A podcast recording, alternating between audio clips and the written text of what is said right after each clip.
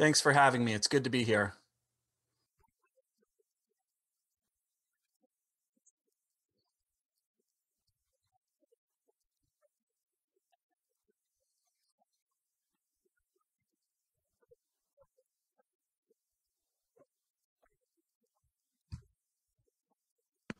Well, um, that's a good question. I teach a, um, a, a course, an educational course um, called From Wizards to Wormholes: Introduction to Fantasy and Sci-Fi Literature, and um, and that um, that course got me reading, um, you know, from a wide variety of science fiction and fantasy sources.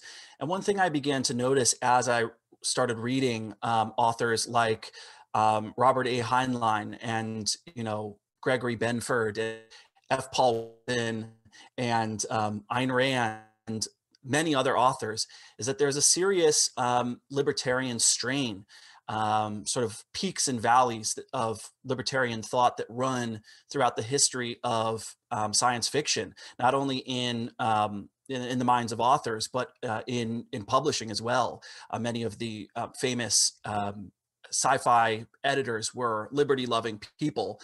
Um, and uh, then I started reading this book, and I'll hold I'll hold the book up here. It's called Astounding.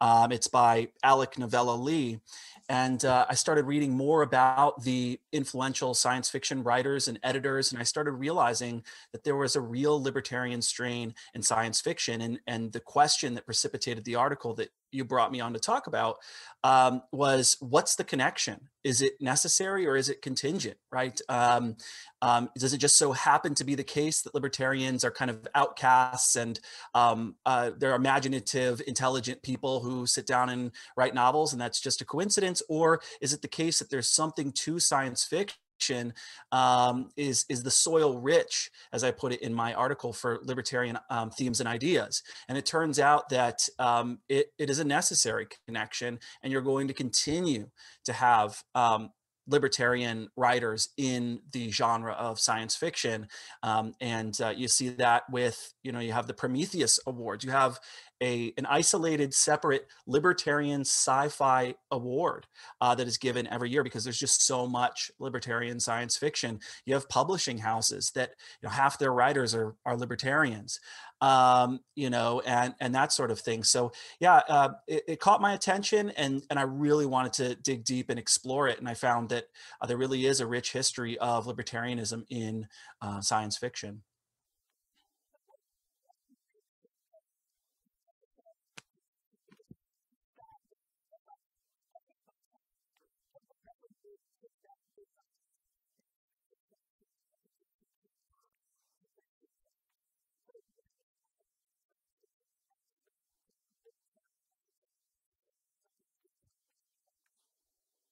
Yeah, there are so many things really. Um, I would say that if I had to rank order them, uh, one of the most important things in um, libertarianism is that unlike uh, conservatism, unlike uh, leftism or progressivism, um, liber- I apologize for that. I don't know why that's coming through. Um, libertarianism is about choice. It's about freedom. It's about market solutions. Um, it's not about restrictionism. It's not about protectionism. It's not about boundaries and and borders. It is about um, you'll, you'll, find that libertarians are open to things like uh, genetic engineering and uh, experimental drugs and nuclear power and cloning. Um, and I would say that libertarianism is all about technological optimism.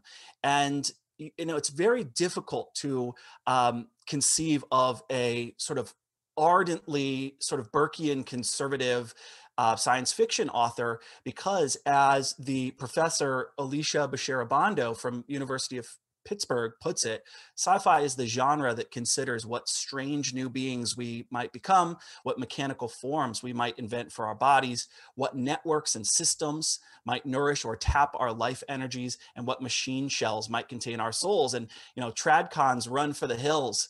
Um, you know, it's it's sort of it's it's about openness. It's about radical new ideas. And I think one of the other things that's often overlooked is that um, libertarianism has never fully been tried. I know that's something that the socialists and the Marxists like to say, but um, libertarianism really actually has never been um, tried. And so um, far-flung futures, um, you, uh, you know, dystopian and utopian worlds, um, uh, you know, um, space operas that explore um, different galaxies and planets and different ways of living and different modes of life and different organizational structures. This is the perfect place. Science fiction is the perfect place to explore um, what a libertarian government uh, might look like.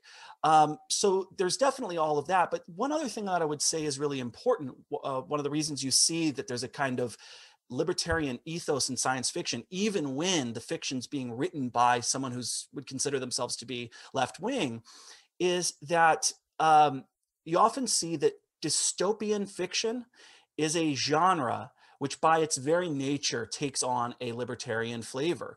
Dystopian fiction is almost always going to be science fictional uh, because the dystopian elements almost always have um, futuristic connotations or um, is involved with how the technology is being used to spy on individuals or oppress them uh, and things like that. And so totalitarianism, war, um, wide scale oppression is almost always carried out by state force. And so typically the narrative the the the, the themes that will run through, throughout a dystopian novel are going to be about freedom from negative liberty, um, voluntarism, natural rights, right? Things that oppose that um, that oppressive force. Um, and things like that. So um, I would say that that's a good start for us. Um, I think that the connection between science fiction and liberty is certainly a necessary one and is tied to certain fundamentals of the genre, openness to experience. Uh, libertarians are very open-minded. Uh, they believe in competition and freedom to pursue your own ends and and and things like that. So I would say that that's a kind of a basket of things that um, that that can kind of explain why there are so many libertarian science fiction authors.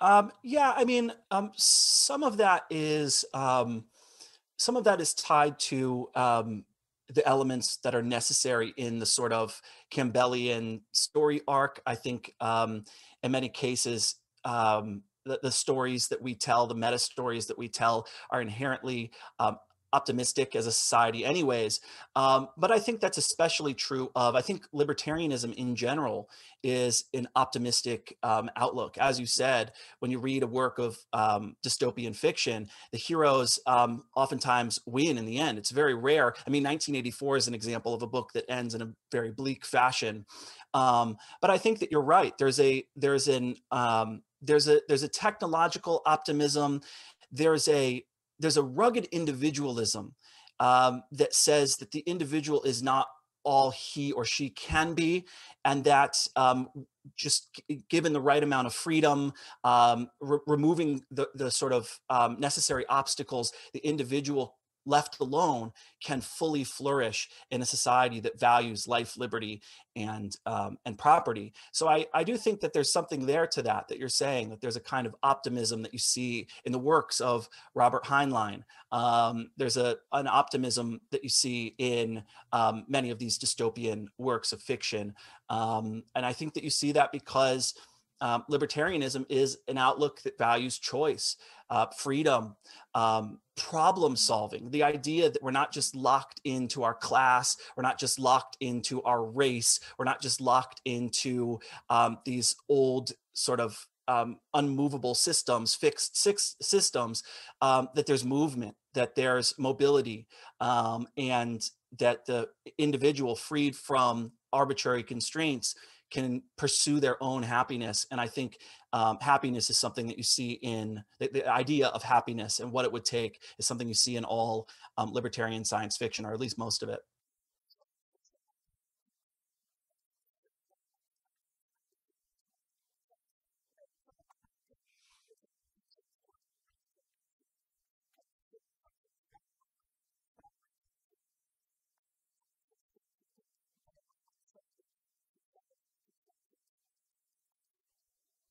Yeah, um, I think that's true. Um, I think you see with traditional literary fiction, it's mostly set in the present day world. It's set in the historical past. Uh, in the past, things have already occurred and taken place. There's not as much room to play. Science fiction makes it much easier for authors to to explore, to to create, um, to make things happen that are not currently possible. Um, uh, I I don't know about you, but uh, living in America right now, it's very difficult to imagine um, the United States ever going back to being a kind of uh, country with limited government and that same sort of entrepreneurial entrepreneurial spirit that you saw in the 19th and um, mid 20th centuries, late 20th centuries. It's hard to see um, our society going back to that. Uh, you get a blank slate with science fiction. You get to create the world over from scratch um, and and that sort of thing. Um, and uh, also one of the things that's that's um, that's overlooked is that um, one of the most sort of popular trends in um, science fiction in general is this idea of the competent man or even the competent woman. This this this individual. You see this even in um, Andy Weir's The Martian. You have one man and you have the planet of Mars, and he has to use his reason. There's a reason that uh, the, the, the, world's number one libertarian magazine is called Reason uh, Magazine because it's oftentimes science fiction is about the heroic individual having to reason their way through obstacles that are put in, in their way um, in outer space, right? Uh, you're if you can't you know fix your spaceship um, you're in a lot of trouble because you, die if you can't fix your spaceship um, uh, when you're in the middle of nowhere. Um, if you're Andy Weir, if you're if you're uh, if you're the main character of The Martian, you need to be able to grow plants. You need to be able to start civilization over from scratch. Um, so a, a, lot of science fiction is that fr- Western frontier tradition of fiction that you saw in the early um, dime novels and, and, in the pulp fiction. Um, it's taking those themes of the sort of frontier Western and applying them to space, right? Boldly going where no one has gone before, and then creating civilization, creating order out of chaos. And I think that's something that appeals to libertarians, especially.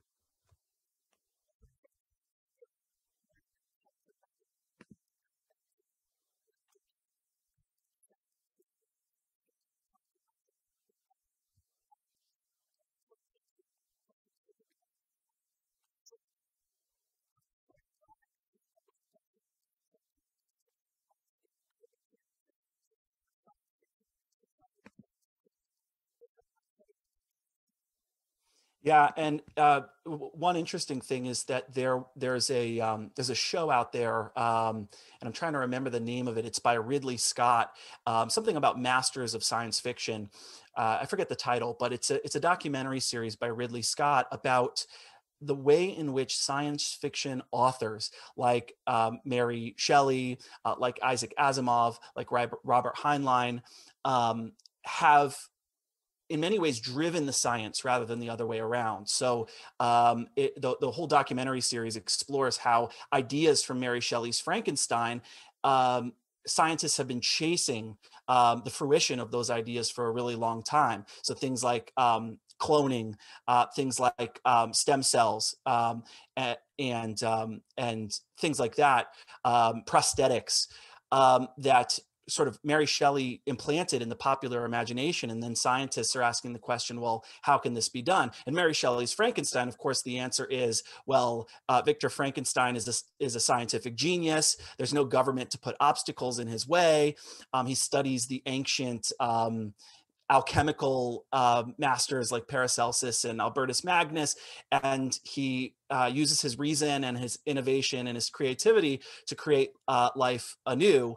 Uh, and uh, that whole documentary series is about, in many ways, how fiction, how science fiction has driven scientific innovation rather than the other way around, that it's science fiction authors dreaming up uh, where science could go in the future and scientists chasing that. And he makes that sustained case over the course of that entire documentary.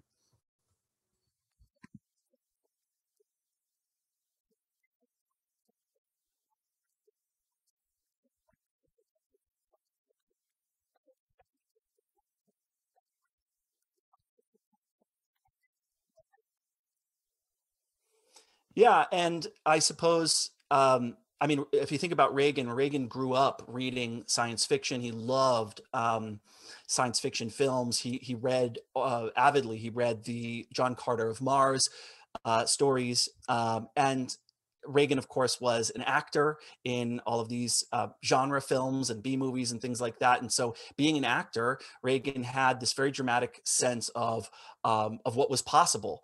And you know, you know, in his mind, uh, there was nothing um, odd about having um, about having a network of orbiting uh, battle stations shooting lasers at um, intercontinental ballistic missiles uh, in the middle of the Cold War um, to make sure that you could uh, shoot down any, you know, like thing that threatened your country. Um, Reagan, uh, of course, uh, his his critics. This is called SDI, the Strategic Defense Initiative. Um, you know, his critics mockingly called it Star Wars because Reagan really did believe that it was possible to um, to have something like this. People were saying it was like something out of a space opera novel, but um, you know, Reagan thought that it was that it was possible. And in fact, um, one of the interesting things about um, about that whole thing was that Reagan actually hired a bunch of science fiction authors to be on his um, citizens advisory uh, on national space policy. Um, he put people on there like Larry Niven, who is a libertarian. Um, these are sci-fi authors. Jerry Pournelle, who is uh, conservative libertarian, Jim Baen, uh, who is who the Baen Books is named after Jim Baen. Uh, Baen Books is one of the publishing houses that publishes a lot of libertarian authors. Robert Heinlein, who was an ardent uh, libertarian, Poul Anderson, they were all on Reagan's Citizen Advisory Council to try to make up the technical plans, right, the arguments, the phrases that Reagan would would use to announce SDI to the public in 1983. Um, these were written by libertarian sci-fi authors, and so um, many people just don't know the history um, about how influential that has been, um, and um, and you know, um, and and how in many ways, science fiction drives policy and drives the science rather than the other way around.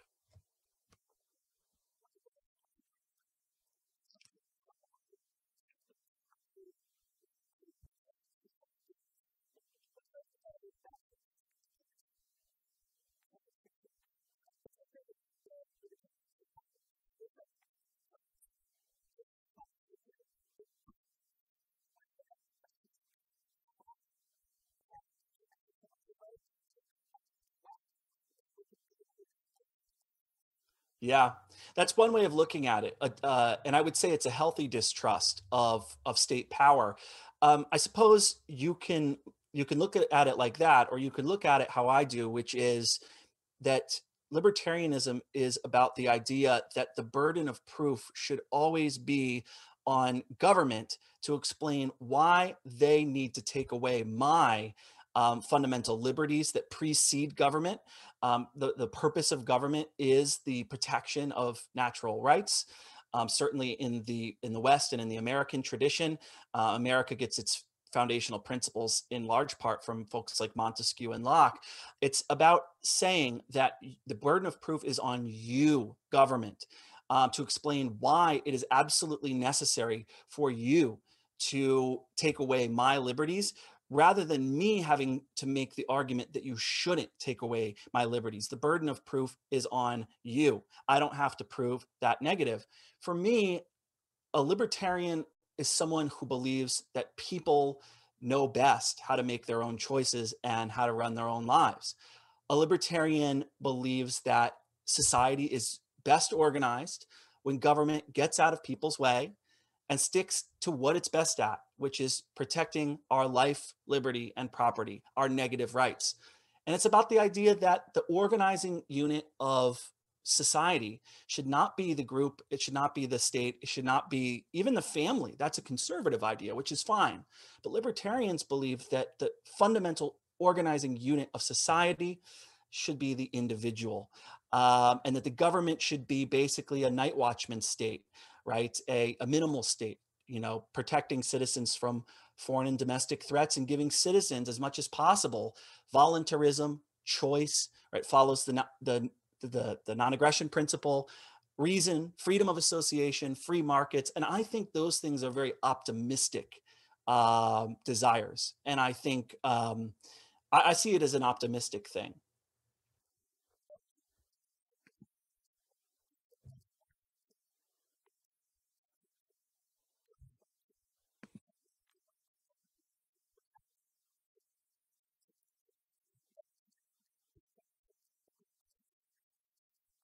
Yeah.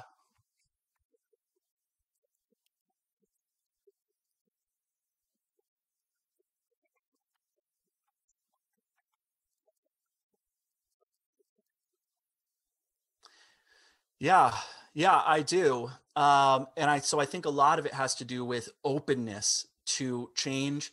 Uh, as I pointed out in my article, when you actually do a study of who watches um, science fiction films and who reads science fiction um, literature, it skews heavily to people who possess a psychometric personality trait called um, openness to experience. So people who are open to new ideas, uh, to new experiences, to travel, uh, to to art that pushes boundaries and taboos, are often liberals and libertarians.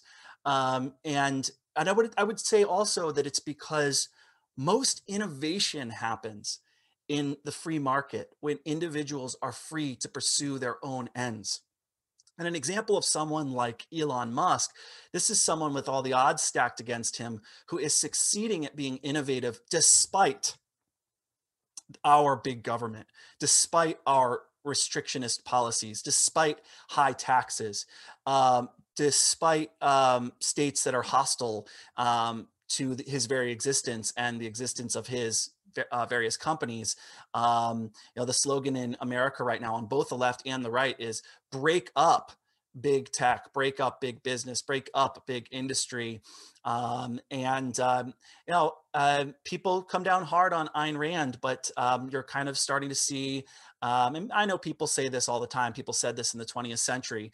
Um, it's one of the reasons Reagan was elected, but um, you're starting to see a, a slide into that, uh, you know, anti-competition, you know, uh, anti-freedom of association, you know, populism, just destroy these companies, break them up, distribute all the fruits, um, uh, and, and, all of that sort of thing. But I think um, I think that a big part of this is that innovation happens when individuals are fr free to pursue their own ends, engage in competition, and respond to market incentives.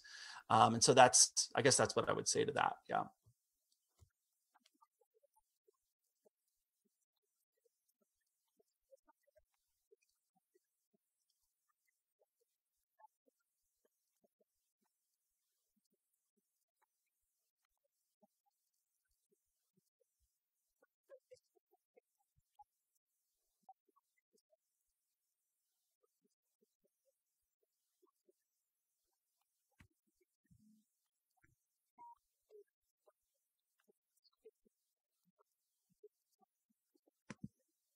I do think that's accurate. And for anyone who's interested in, in why that, that probably is accurate, um, you probably, uh, I would recommend to read Jonathan Haidt's book, um, The Righteous Mind, um, Why Good People Are Divided by Politics and Religion.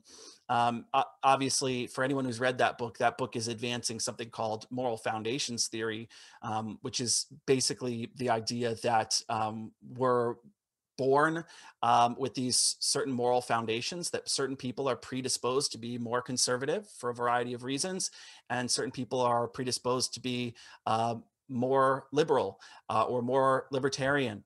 And um, I do think that is the case and um, I think you know, as as with most things, some of it is shaped by um, genetics, some of it is shaped by culture um, and and how you grow up and things like that. But I do think that some people are predisposed to hold some beliefs rather than uh, other beliefs. Just to answer your question concisely, yeah.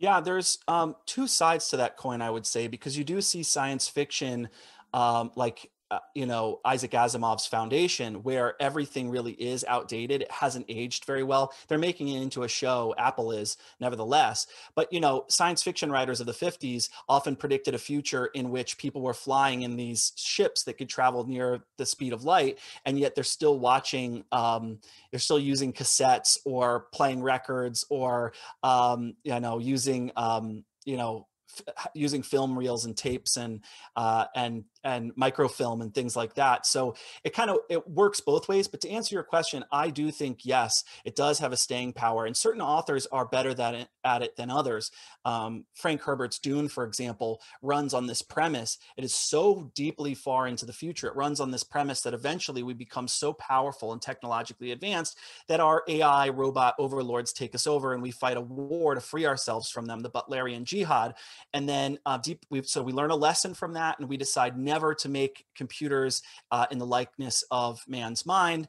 And so what you see in Frank Herbert's Dune is an intentionally uh, far-flung future in which the technology in some areas is super advanced and in other areas it isn't advanced. But I agree with your point. I think sci-fi has a real staying power. If you enter bookstores in the United States and you enter the fantasy and sci-fi section, those book sections are growing. The literary book sections are shrinking. The genre sections are exploding um, sci-fi and fantasy are selling really well right now and the in the section in in the bookstores keep getting bigger and bigger and bigger and they inspire fan fiction for example in a way that um, literary fiction doesn't right? So there's this element of fandom as well that enters into it with science fiction um, and i think there's also an aspect of escapism as well when things are contentious in the culture. Right now um, America is extremely uh, polarized in a way that it hasn't been since probably the Civil War or at least 1968. Um, it's actually really, really refreshing to escape into science fiction um, as a kind of release, as a kind of catharsis from that. But I agree with your point. I think just by its very nature, science fiction is is and it depends what type of science fiction there's hard science fiction there's soft science fiction there's all sorts of um, there's first contact novels but it's forward looking. And that's another way that we can connect this back to libertarianism is libertarianism is forward looking. Um, it's not afraid to uh, confront difference. It's not afraid to ask what we might become, and, and it's not going to run in the other direction from that. Um, and um, it's sci- fi is by its very nature, it's forward-looking. Um, I, I particularly quite love hard science fiction, which is all about extrapolating out from the present time, looking at technological trends. Where are we now with AI, with cell phones, with communications technology?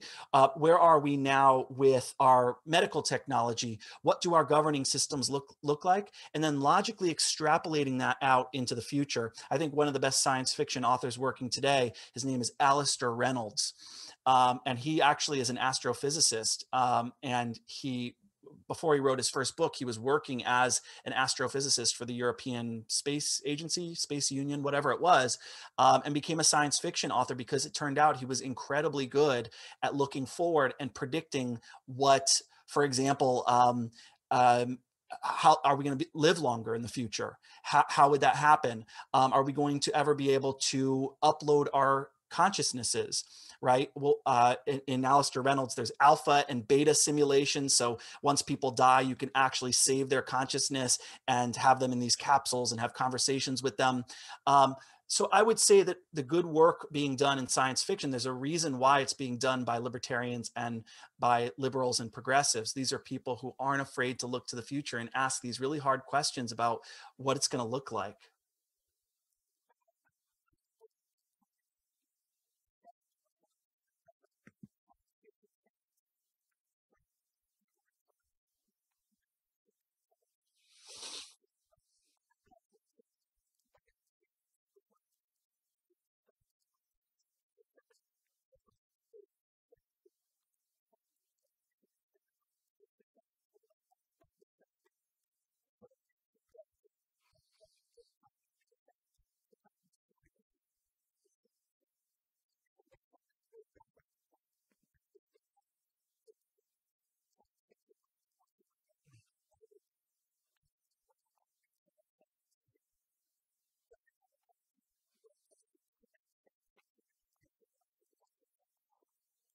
I do too. I think it's one of the best things about genre fiction is that um, it, it promotes and encourages that sort of thing.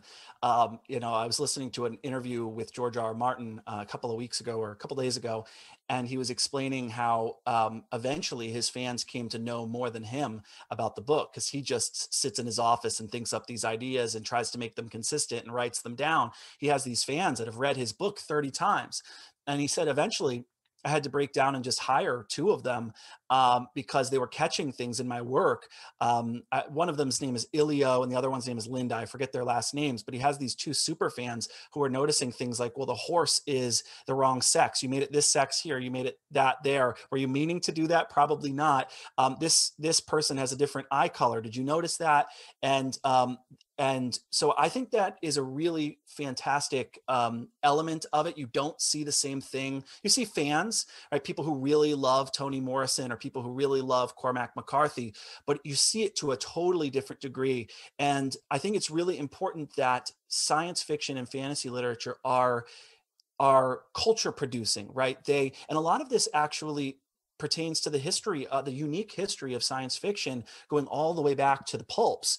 Um, when when you uh, sci- science fiction, yes, proto science fiction started with folks like Jules Verne and uh, Mary Shelley, but science fiction gets really big in the 20th century with the pulps, and it kind of starts with these magazines, and these magazines are um, asking for queries from their readers. They are um, allowing their readers to participate in little games that they put in these magazines, like Astounding Magazine or Amazing Magazine or Weird, uh, you know, uh, Weird Science Magazine or uh, whatever. There are a bunch of these um, pulp magazines, and the editors are working together to try to shape the tastes of the audiences the audiences in turn are trying to shape the direction of, of the magazines there was a period there between like 1930 and 1960 uh, where the magazines themselves uh, had a loyal fan base. The authors themselves didn't have the fan base. The pulp magazines had um, had a fan base, and that's how you get the golden age of science fiction. And then, of course, you get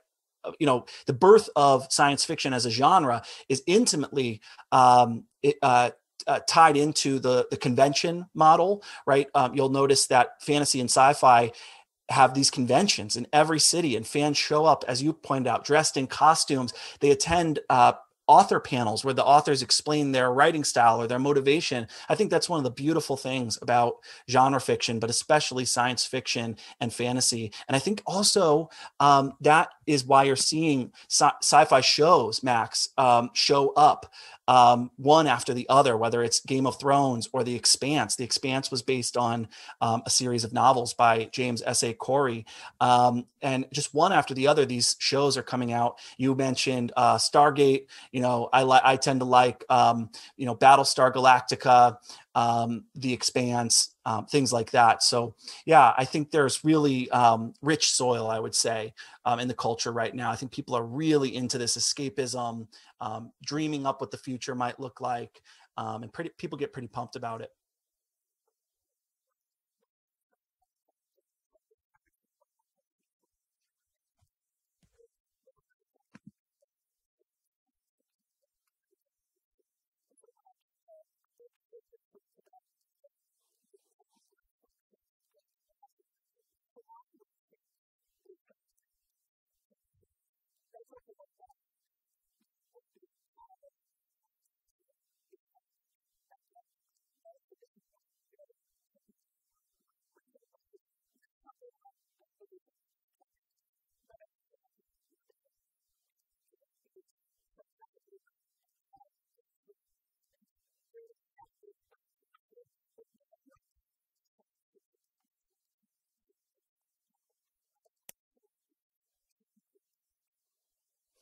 Yeah, I do think that's the case, and I think that went overlooked um, for a really long time. Um, there is so much science fiction out there that is literary, that is smart, that is highbrow, that's sophisticated. Um, that's kind of what the new wave was all about. It was it was all about kind of trying to take that sort of early Campbellian uh, golden age sci-fi and make it less sort of Marvel action blockbuster, um, cheap thrills, and try to make it more nuanced, more sophisticated. Writers like uh, Ursula Le Guin, right? Um, you know, uh, in her book *The Dispossessed*, which, by the way, speaking of libertarian science fiction, is about an uh, anarchist society and what that would look like and how that would come about. Uh, novels like *The Moon is a Harsh Mistress*; these are these are works of literature, right? Um, uh, and I would just say that that was something that was overlooked for a really long time. Is this idea that well, this is just cheap stuff that you know that children like that you know that that that is just cheap thrills or something like that. So much of science fiction is brilliantly um, written. Um, some of it's literary. The soft science fiction is um, highly literary.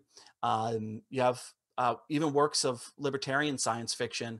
Um, no Truce with Kings, The Great Explosion. Um, I mentioned The Moon is a Harsh Mistress, but also Stranger in a Strange Land by Robert A. Heinlein and um, and um, also his Starship Troopers.